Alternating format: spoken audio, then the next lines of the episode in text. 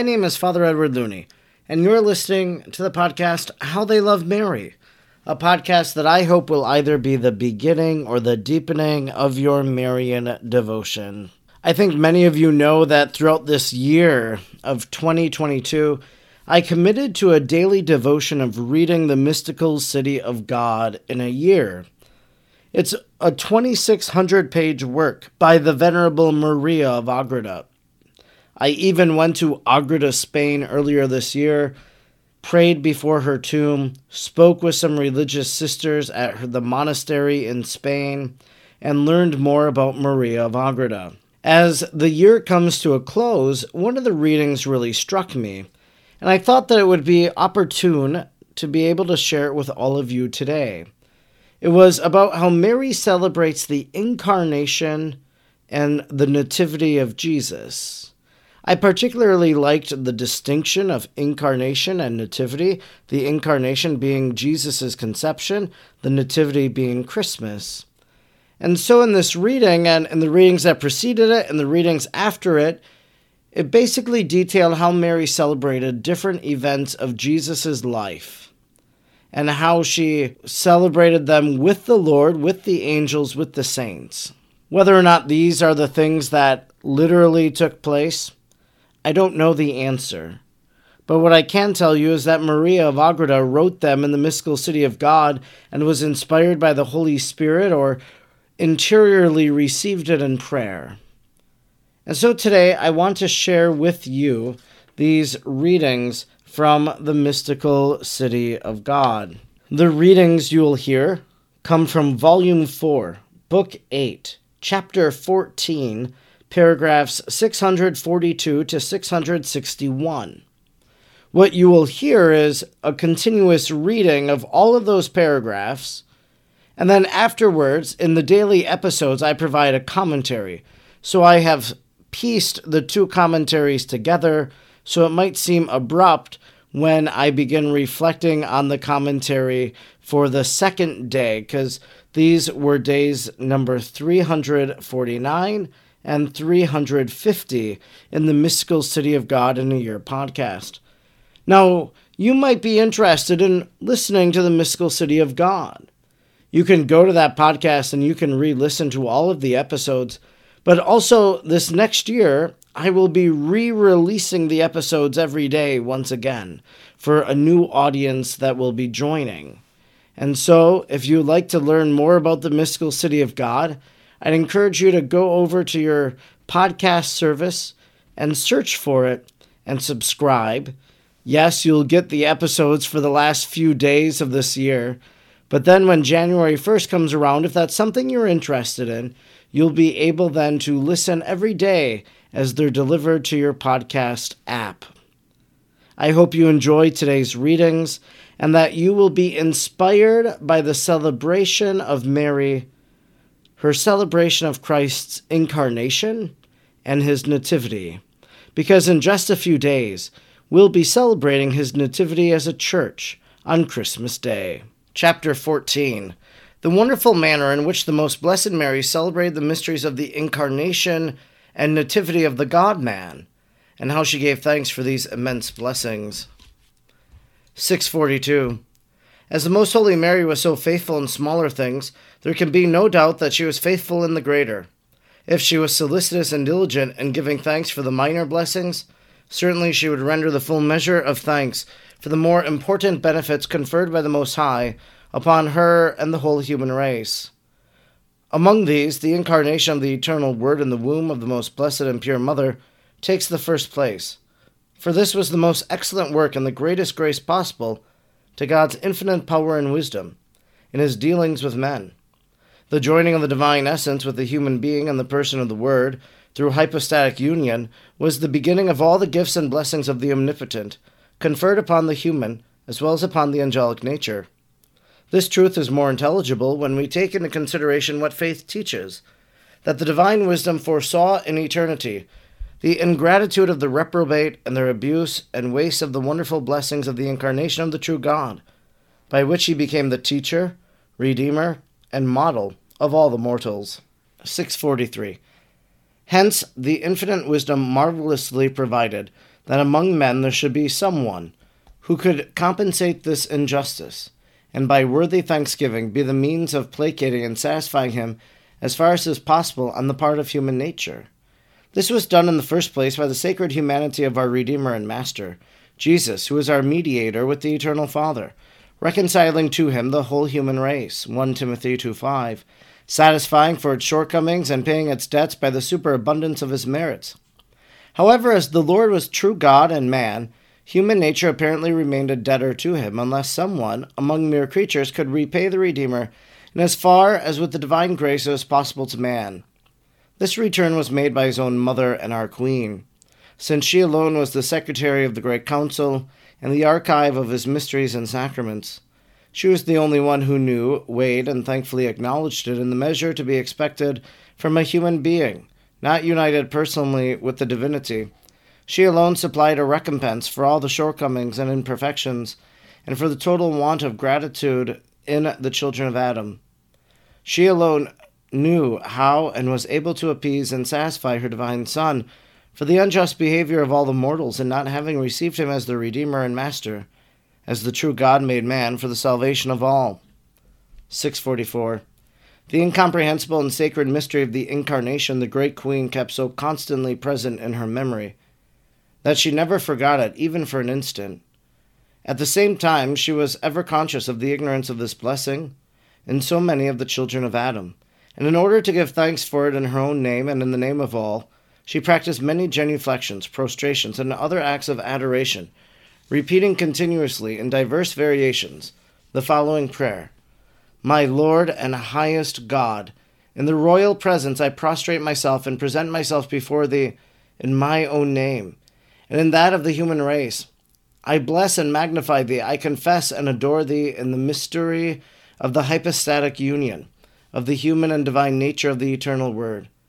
If the unfortunate children of Adam are ignorant of this blessing, and if those that know of it fail in giving worthy thanks for it, remember our kindest Lord and Father that they live in the weak flesh, so full of darkness and passions, and that they cannot come to thee, if thou, in thy loving condescension, dost not draw them on. John 6:44. Pardon, my God, the shortcomings of their weak nature and condition. I, thy slave and vile wormlet of the earth, with all the courtiers of thy glory. Give thee thanks for myself and for each one of the mortals in acknowledgment of this blessing. And I beseech thee, O my Son and Lord, from the bottom of my soul, to take up this cause of thy brethren, and obtain for them the forgiveness of thy eternal Father. Favor with thy immense clemency those unfortunates conceived in sin, who do not recognize their own misfortune, and do not know what they are doing, nor what they should do. I beg for thy people and for thy own for as far as thou art man, we are all of thy nature, which do not thou despise. And in as far as thou art God, thou givest infinite value to thy works. Let them be the worthy return and thanksgiving for satisfying our debt, since thou alone canst pay what we have received and what we owe to the eternal Father, for sending thee from heaven to earth as the Saviour of the poor and the rescuer of captives. Luke 4:18 Give life to the dead enrich the poor, enlighten the blind. Matthew 11:15. Thou art our salvation, our happiness, and our restoration. 645. This prayer and others like it were of ordinary occurrence in the life of the great queen of the world. But to her continuous and daily thanksgiving, she added other exercises to celebrate the exalted mystery of the Incarnation, especially on the anniversary of the days in which the divine Word assumed flesh in her purest womb. And on these days she was more favored by the Lord than on others. This feast for her lasted not only for one day, but for nine, comprising the nine days before the feast of the Annunciation or the 25th of March, during which she prepared herself for this sacrament as described in the beginning of the second part of this history. I have there recorded in nine chapters the marvels which preceded the Incarnation and by which the Heavenly Mother was to be worthily prepared for the conception of the incarnate Word in her sacred and virginal womb.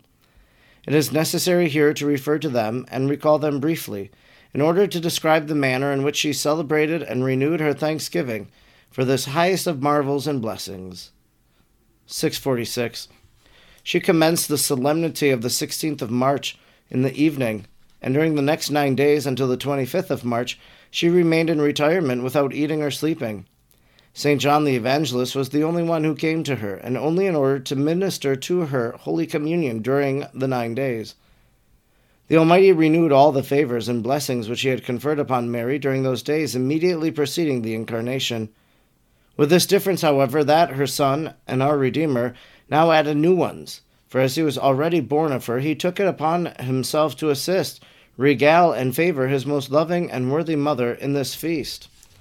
On the first six days of this novena, after the Blessed Mother had passed some hours of the night in her accustomed exercises, the incarnate Word descended from heaven, refulgent in glory and majesty, and accompanied by myriads of angels, and with them he entered the oratory and showed himself to his most blessed Mother. 647. The most pious and prudent mother adored her Son and true God with the humility, veneration, and worship, such as she alone in her wisdom knew how to render. Then, by the ministry of the holy angels, she was raised from the earth and placed on the throne at the right hand of her Son the Lord. There she felt within herself an intimate and ineffable union with the humanity and divinity, by which she was transformed and filled with glory and new divine influences unspeakable to man.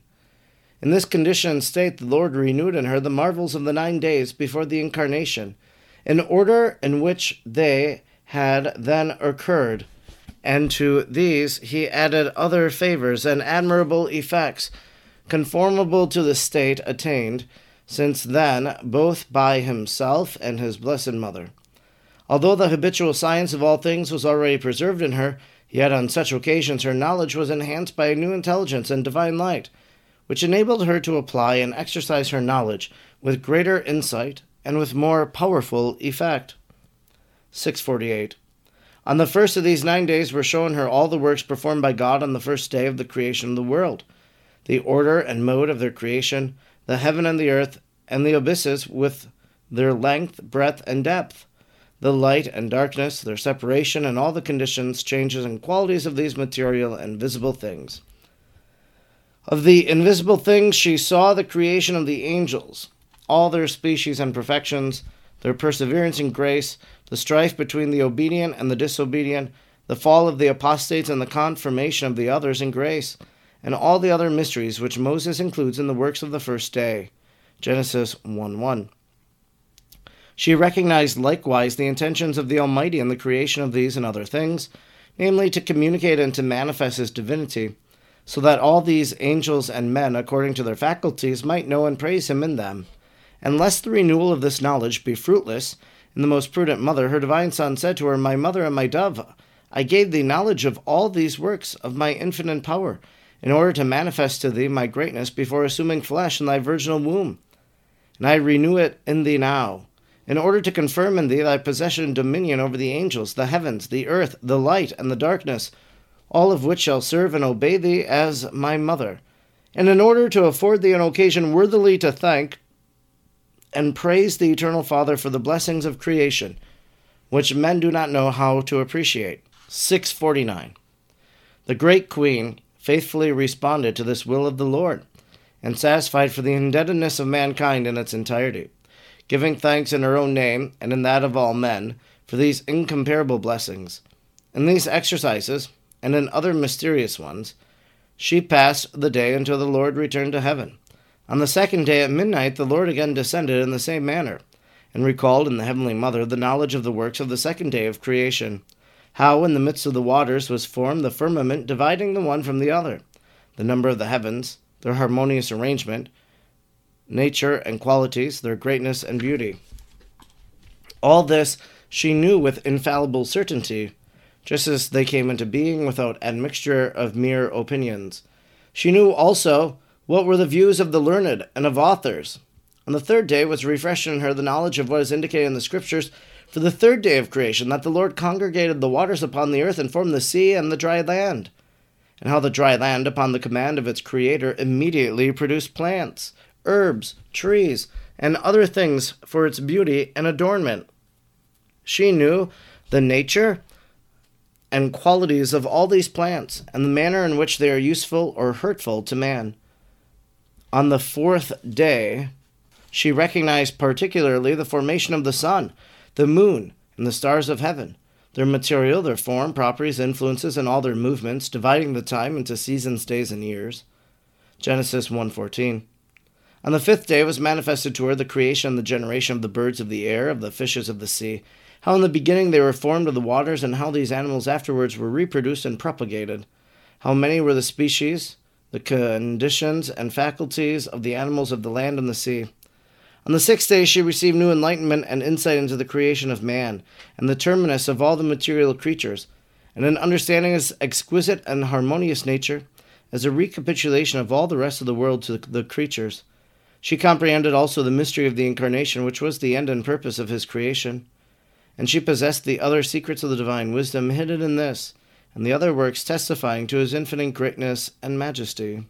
650. On each of these days, the great queen composed a special hymn of praise to the Creator, for the works performed in the corresponding day of creation, for the mysteries made known to her. Then she prayed for all men, especially for the faithful, asking for their reconciliation to God and their enlightenment concerning the divinity and His works, in order that they might thereby be helped to know, love, and praise the Almighty.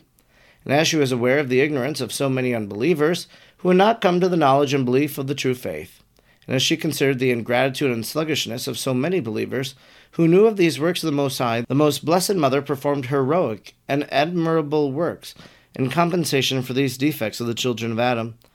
Because she so faithfully responded, her divine Son raised her to a new participation in the gifts of his divinity and attributes, accumulating upon her all that the rest of mortals lost by their most ungrateful forgetfulness. Over all the works of that day, he confirmed upon her anew full possession and dominion, in order that all might acknowledge her and serve her as the mother of their Creator, as the supreme queen over all the creatures in heaven and on earth. 651. On the seventh day, these divine favors were still further increased and enhanced, although her divine Son did not descend from heaven in the last three days, but instead she herself was raised up to him in correspondence with what had happened on the three days before the incarnation. Accordingly, at midnight, at the command of the Most High Lord, the angels carried her up to the empyrean heaven where, while she was adoring the immutable being of God, the supreme seraphim clothed her in a vestment more pure and white than the snow and more refulgent than the sun.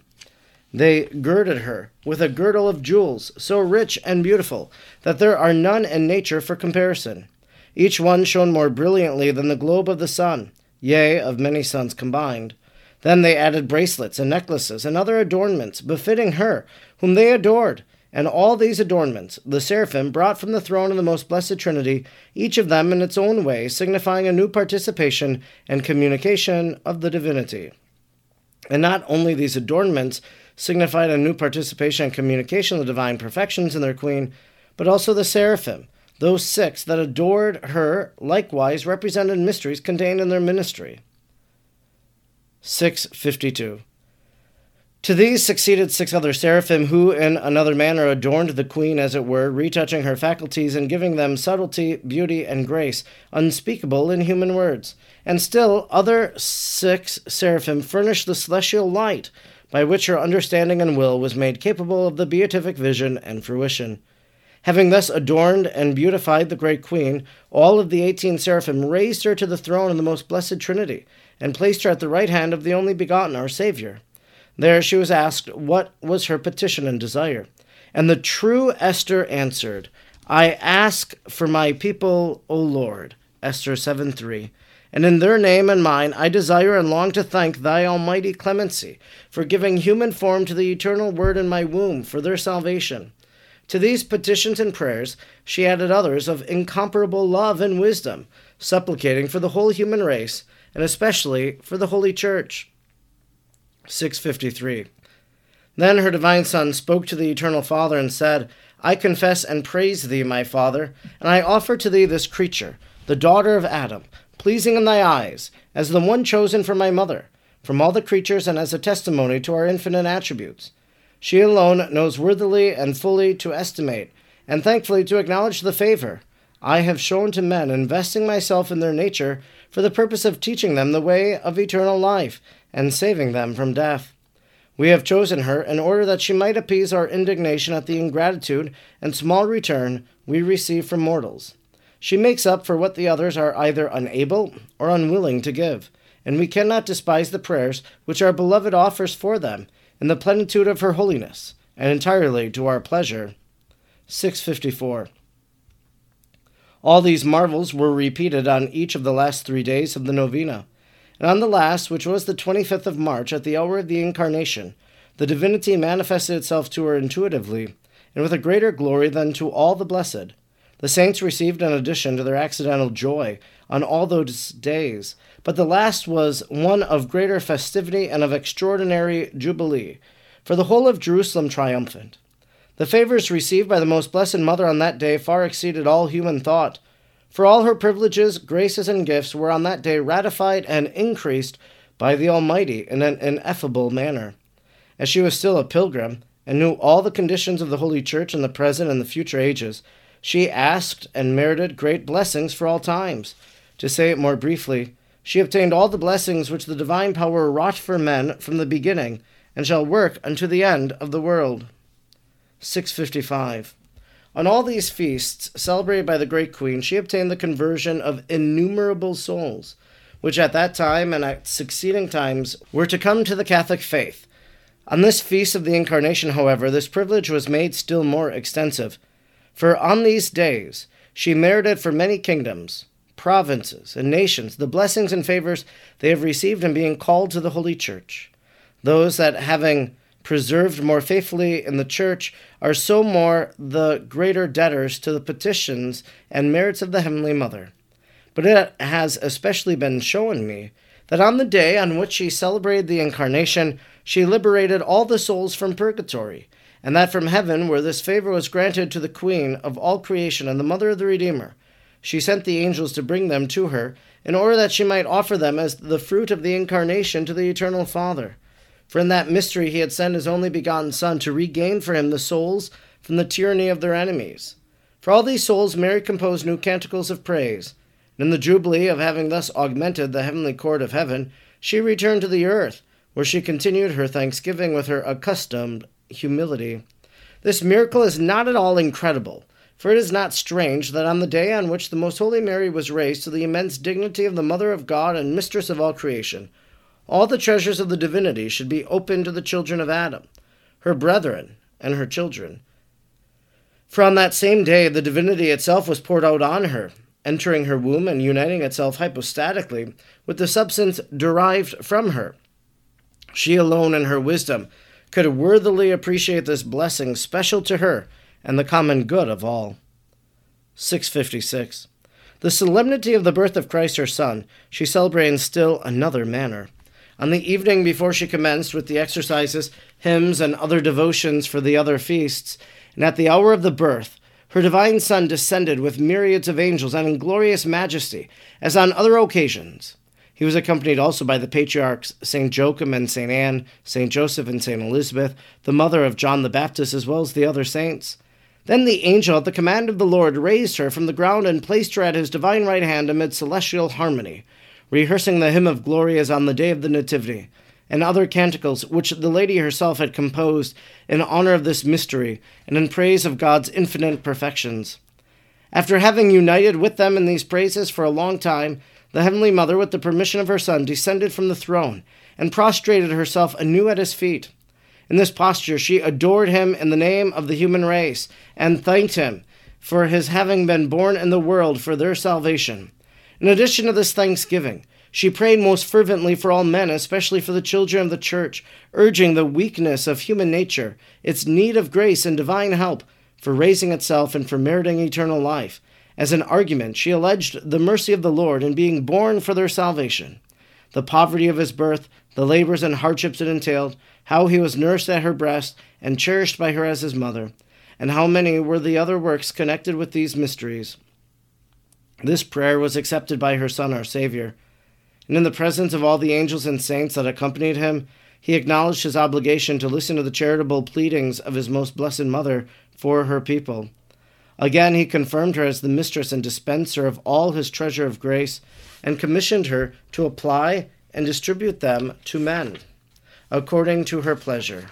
This, the most prudent lady proceeded to do with admirable wisdom, and to the immense benefit of the Church. At the close of this solemnity of the birth of Christ, she begged all the saints to praise the Lord for the mystery of his birth in her name, and for all the other mortals. She then asked the blessing of her divine Son, which in giving it returned to heaven. Instruction which the great Lady of the Angels, Most Holy Mary, gave me. 657. My daughter and disciple, I desire that the admiration and writing of these mysteries of my life and holiness induce thee to praise the Omnipotent for his liberality toward me, and thy confidence in my powerful intercession and protection should raise thee above thyself. But if thou art astonished that my divine Son should thus add grace upon grace and gifts upon gifts, and that he should visit me so frequently and raise me to his presence in heaven, remember what thou hast already recorded concerning my depriving myself of the beatific vision for the sake of the governing of the church. And even if this charity had not merited this recompense during my mortal life, he was ready on account of my being his mother, and he my son, to work such wonders with me as are beyond created thought, and were due to no other creature. The dignity of Mother of God so far exceeds the sphere of all the other creatures that it would be base ignorance on the part of men to deny me favors greater than those bestowed upon other saints. Taking human flesh of my substance, carried with it such an obligation in the eternal word that according to thy mode of understanding, God himself could not meet it without a return adequate to his omnipotence and corresponding fully to my capacity of receiving. This power of God is infinite and inexhaustible, and will always remain so. But that which God communicates is finite and limited. I too am a mere created being, and in comparison with the being of God, all created beings are nothing. 658.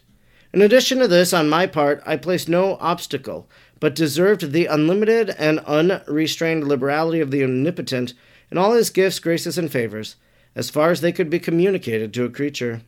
As these, notwithstanding their wonderful greatness, were always finite, and the power and essence of God is always infinite and without limit, it can easily be understood how I could accumulate grace upon grace and blessings upon blessings and not only was I capable of thus receiving, but it was equitable that I should thus receive in order that I might correspond with entire perfection to his marvelous work of making me the Mother of God.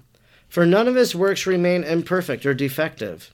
Since this dignity of being made the Mother of God contains all graces, as in their origin and font, therefore, as soon as men know me to be the Mother of God, they implicitly also know, as in their cause, the perfections due to such excellence and dignity. It was left to the devotion, piety, and goodwill of the faithful to earn the regard of my divine Son and my protection, by searching properly into my holiness and gifts, and by recording and confessing them in evidence of their devotion and my dignity.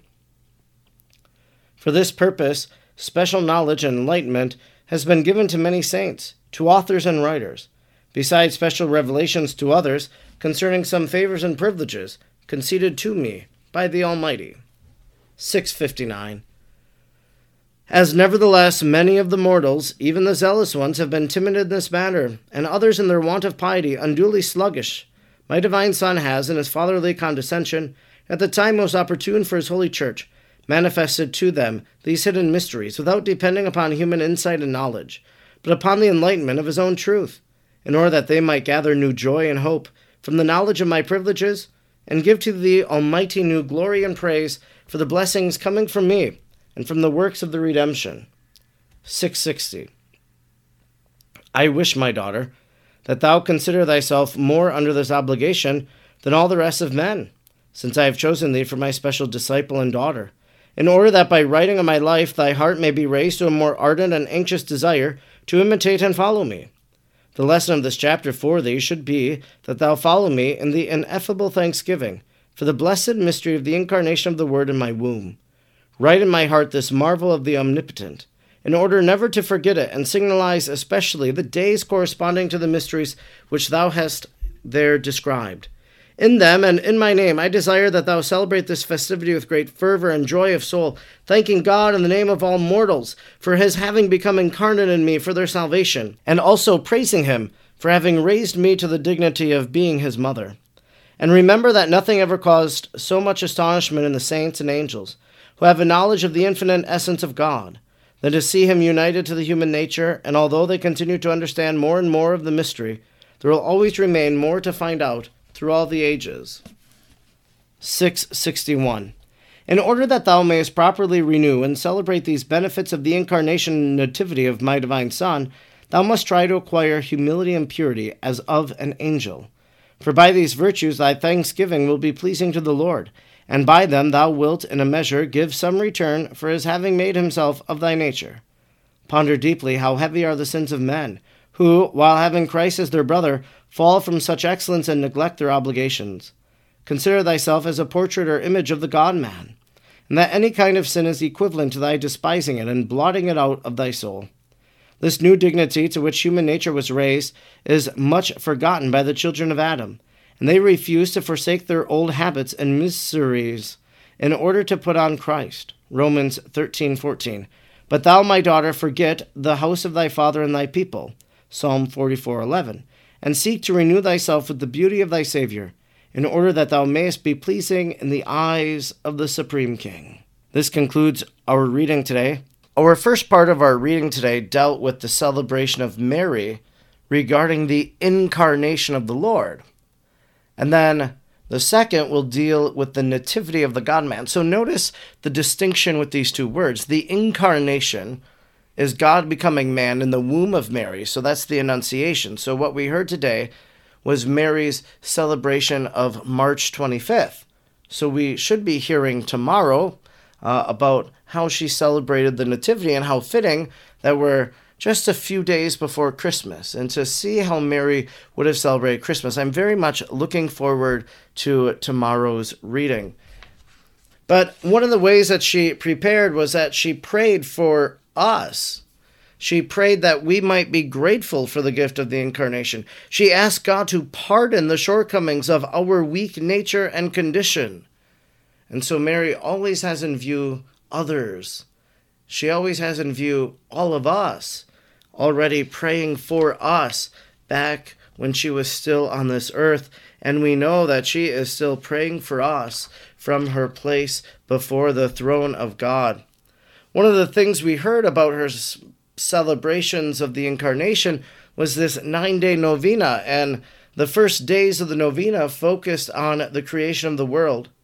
Now, for people who are naturalists, for people who love, uh, you know, plant based things, I think you might delight in this. She knew the nature and qualities of all these plants and the manner in which they are useful or hurtful to man. So Mary knows the herbs. She knows all of these things just as some people today know how to make use of these plants for medicinal purposes and for healing. And finally, in our reading today, in paragraph 650, it begins saying, On each of these days, the great queen composed a special hymn of praise to the Creator for the works performed on the corresponding day of creation, for the mysteries made known to her. And that's a phrase that we've heard quite a bit over the last four volumes, Mary composing hymns of thankfulness and praise. And I just thought to myself, it would be so beautiful if we would have had the hymn book of Our Lady, all of these hymns that she wrote, all of these songs of praise of God for creation and for the incarnation, for the life of Jesus. But alas, to my knowledge, we don't have that. But what a gift that would have been to be able to sing those words that she herself sang. But for us, we can do that every time we pray the Magnificat, when we say, My soul proclaims the greatness of the Lord, and my spirit rejoices in God my Savior. I'm Father Edward Looney, and throughout the year I'm reading and reflecting on the four volumes of the mystical city of God. I'm grateful you joined me today, and I hope you'll join me again tomorrow. Until then, may God bless you, and Mary pray for you. I think one of the great things that we could do in our reading of the Bible is probably, as we heard today in our reading about Mary being the true Esther, would be today to go find our Bible and read the book of Esther. It's one that I have to refamiliarize myself with, but we know that in Esther, she intercedes, she prays, and so Mary, as the true Esther, answered, I ask mercy for my people, O Lord. And in their name and in mine I desire and long to thank thy almighty clemency for giving human form to the eternal word in my womb for their salvation. I think this is an area that is of great interest. Uh, again, going to the Old Testament and seeing Mary and some of these prototypes of, in these figures, right? I also uh, know that in 2023, the Sight and Sound Theater in Branson, Missouri, will be doing a show on Queen Esther. And so, if you want to see it really lived out on the stage, might be something of interest to go see. As a member and as the president currently of the Mariological Society of America, we are exploring having a speaker about Queen Esther and Mary in the upcoming year. So this is something that just fascinates me, and seeing it here in Maria of Agreda it makes me even more interested. Mary obtains conversion of sinners. We know that from the champion apparition. She says, I pray for the conversion of sinners. We know that from the Beauraing apparition. She says, I will convert sinners. So, kind of a very declarative statement. On all these feasts celebrated by the great queen, she obtained the conversion of innumerable souls, which at that time and at succeeding times were to come to the Catholic faith. So, on these special feast days, the Incarnation, the day of Christ's Nativity, Mary obtains conversion, hearts are changed, God is glorified.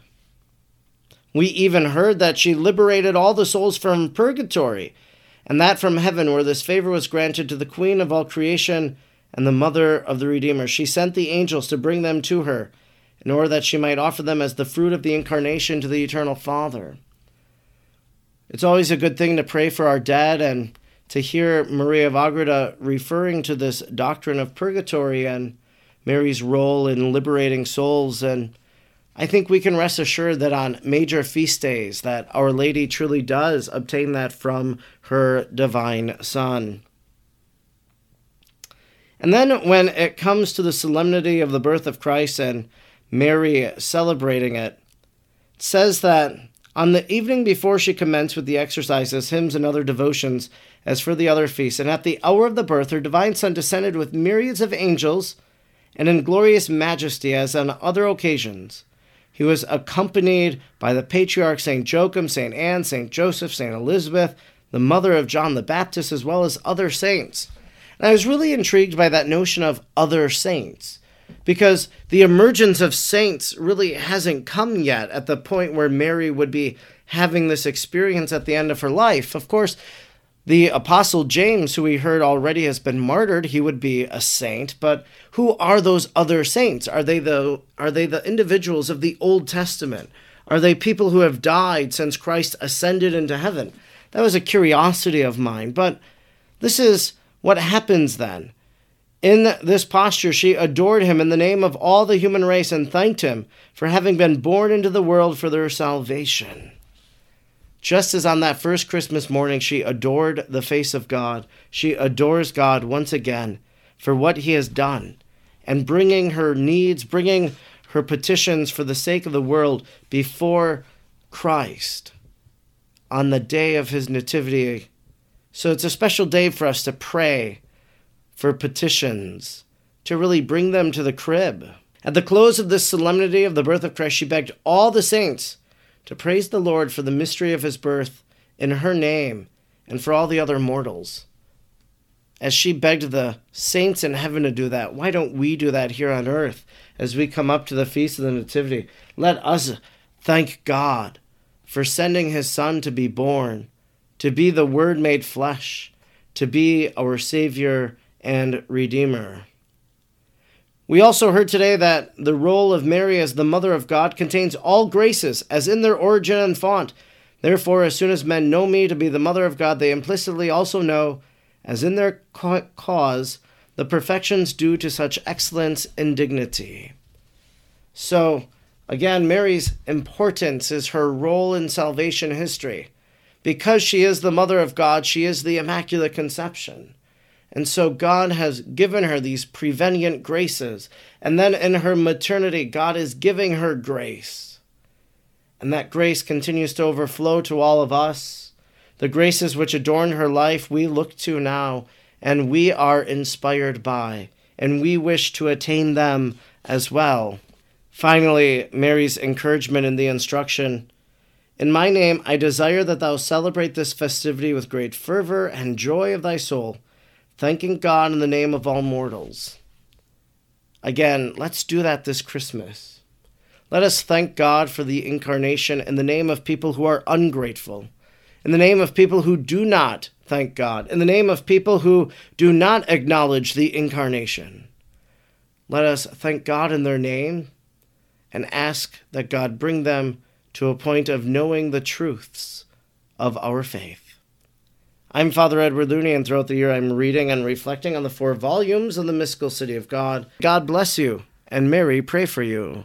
Hey, thanks so much for listening to today's show and for all the many ways that you support the podcast. If you want to help out the podcast, be sure to check out Sock Religious. I love their socks. I love their shirts. And so go over to Sock Religious, use the link in the show notes, and buy some holy socks or some holy shirts that you can wear to evangelize your family and your friends. If you also want to support the podcast, I invite you to please share the podcast with your friends or on your social media platforms. Rate or review the podcast on Apple Podcasts. And if you don't mind, please follow me on social media on Facebook, Instagram, or Twitter. My handle is at FR Edward Looney. You'll see all of the posts, all of the content that I put out each week by following me there.